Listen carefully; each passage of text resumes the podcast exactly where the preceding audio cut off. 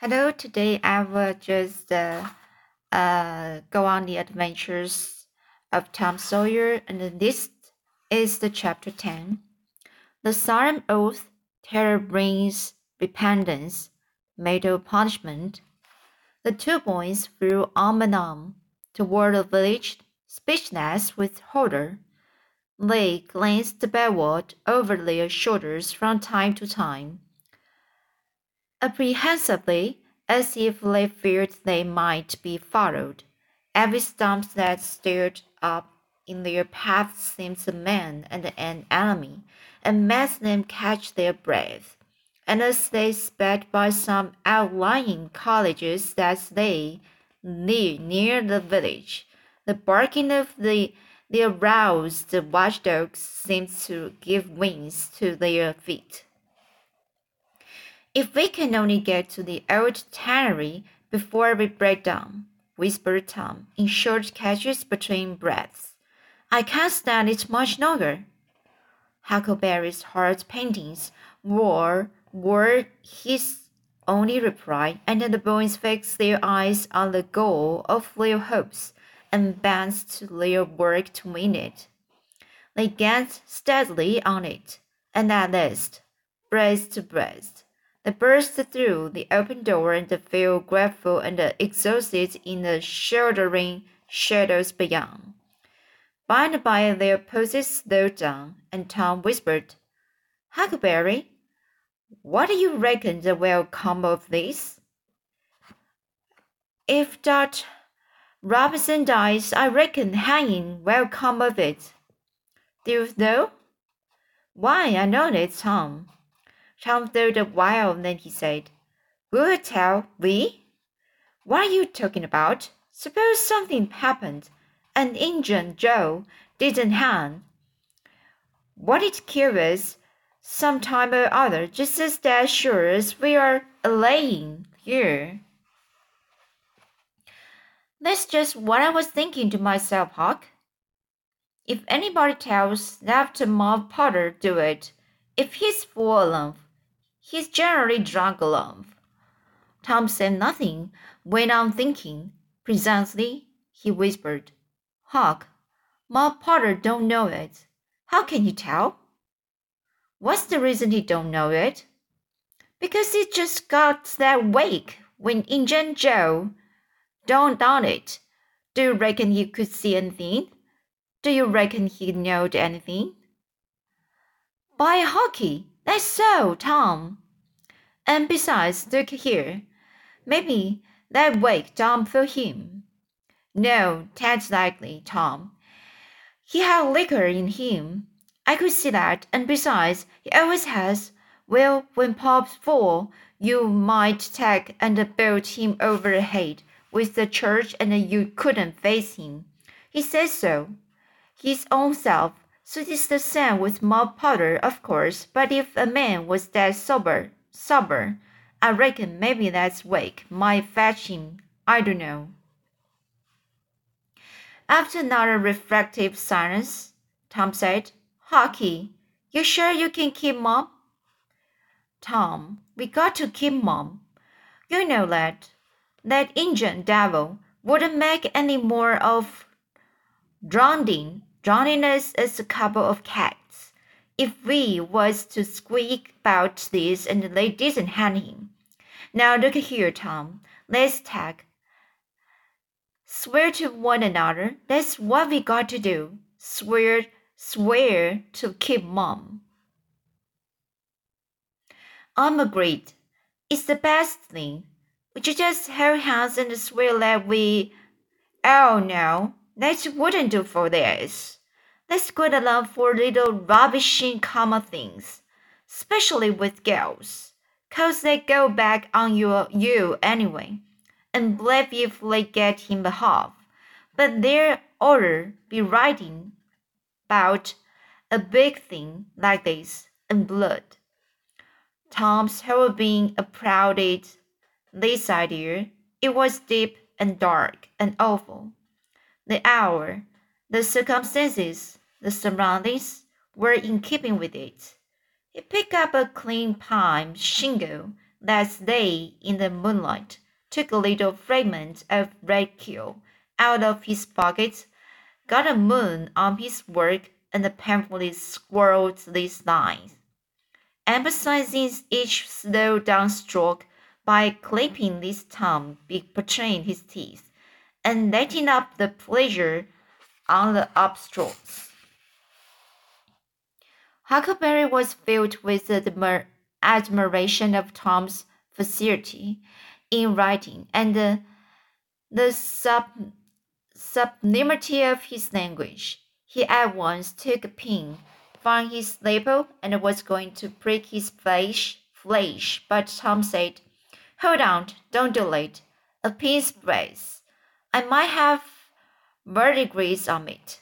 What's verdigris? It's a poison. That's what it is. You just water some of it once, you will see.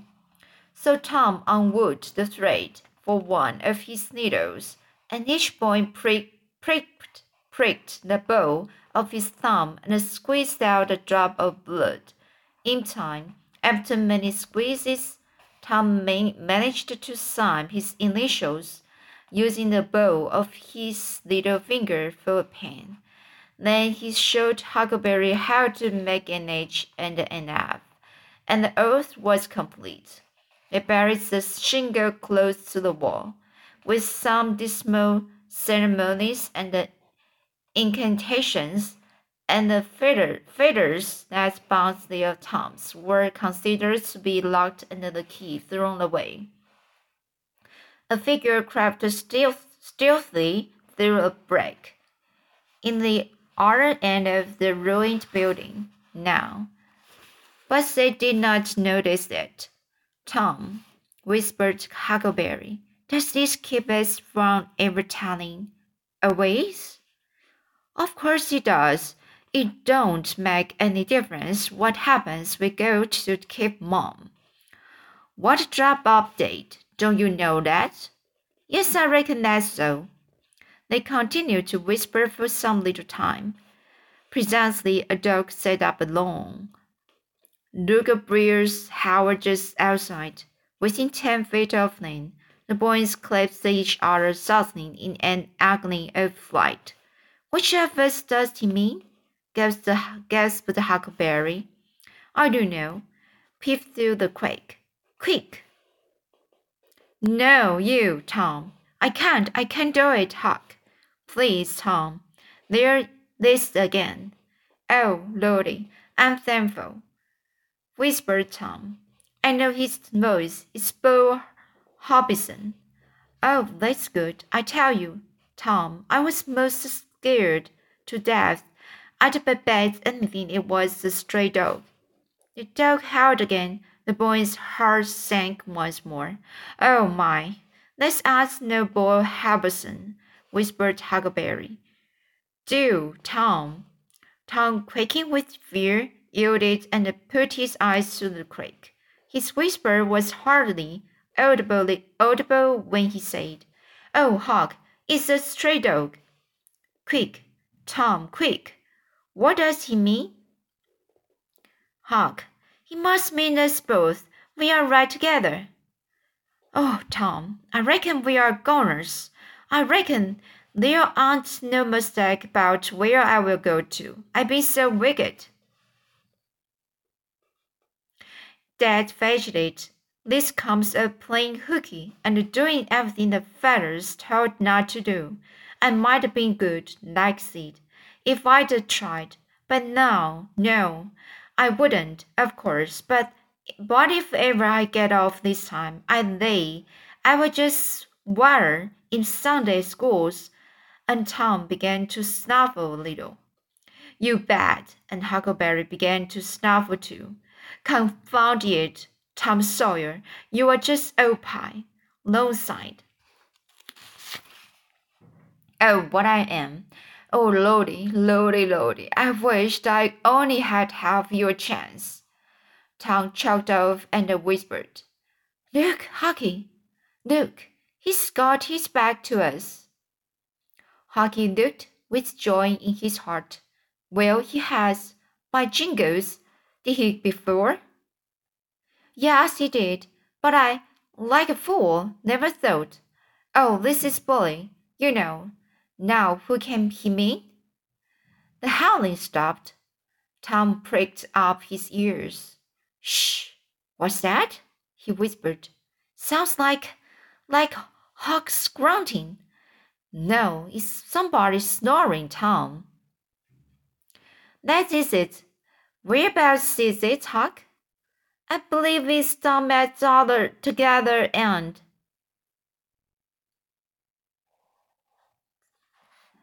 Sounds so, anyway.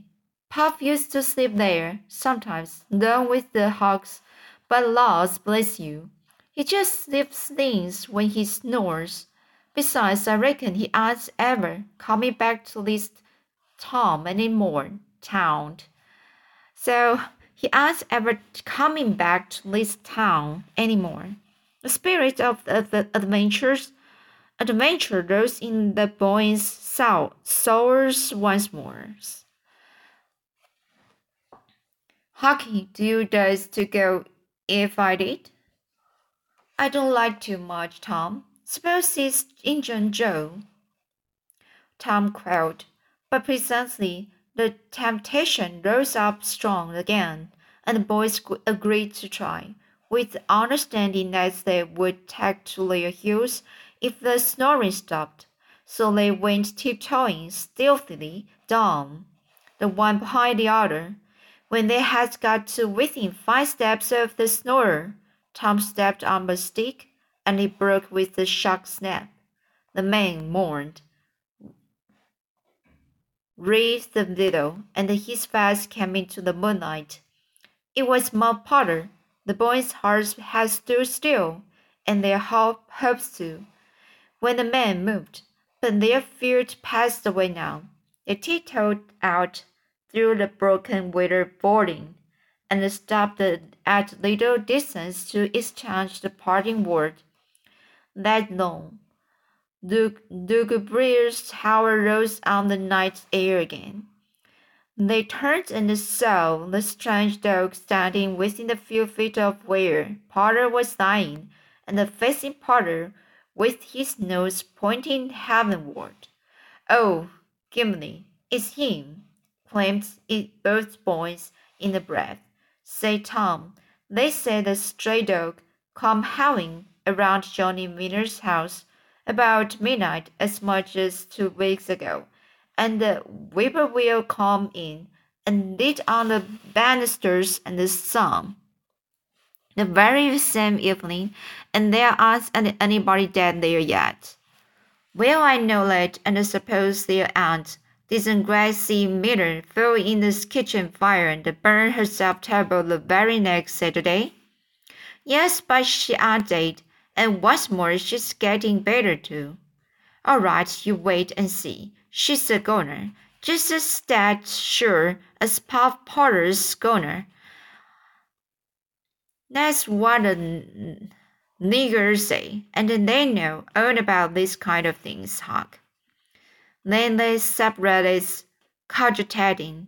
When Tom crept in at his bedroom window the night was almost spent, he undressed with excessive caution and fell asleep congrat- congratulating himself that nobody knew of his escape. Es- escapade. He was not aware that the gently snoring seat was awake, and had been so for an hour. When Tom awoke, she was dressed and gone. There was a late look in the light, a late sense in the old atmosphere, he was startled. Why had he not been called? Persecute, persecuted till he was up, as usual. The thought filled him with bodings. Within five minutes he was dressed and downstairs, feeling sore and drowsy. The family were still at table, but they had finished breakfast. There was no voice of rebuke. But there were averted eyes. There was a silence and an air of solemn, solemn, solemn, solemn, solemn, solemnity, solemnity. Sorry, so an air of solemnity that struck a chill to the culprit's heart. He sat down and tried to sing gay, but it was um, uphill, uphill work. It roused no smile, no response, and he lapsed into silence and let his heart sink down to the depths. After breakfast, his aunt took him aside, and Tom almost brightened in the hope of that he was go going to be flogged, but it was not so. His aunt went over him and asked him how he could go and break her old heart so, and finally tell him he'd go on and doing himself and bring her gray hairs with sorrow to the grave, for it was no use for her to try any more. This was worse than a thousand whippings, and Tom's heart was sore, sorer now than his body. He cried he pleaded for forgiveness, promised to reform over and over again, and then receives his dis, dis, dismissal, feeling that he had won but an imperfect forgiveness and established but a feeble confidence. He left the presence too miserable to even feel revengeful towards it, and so a later prompt retreat through the back gate was unnecessary. He moved to school gloomy and sad, and took his frogging along with Joe Harper for playing hooky the day before, with the air of one whose heart was busy with heavier woes and a holy debt to trifles. Then he betook himself to his seat rested his elbows on his desk and his jars in his hands, and stared at the wall with the stony stare of suffering has reached the limit and can no further go. His elbow was pressing against some hard substance. After a long time, he slowly and sadly changed his pos position and took up his this object with the sign. It was in the paper. He unrolled it, a long, lingering, colossal sign followed, and his heart broke. It was his breast Anderon, Anderon, Anderon Law. This final failure broke the camel's back. So this is uh, chapter 10. With the sorrow, the Tom feel very sad in at this moment. So what's well going on? Next chapter. So I will uh continue uh reading it next time.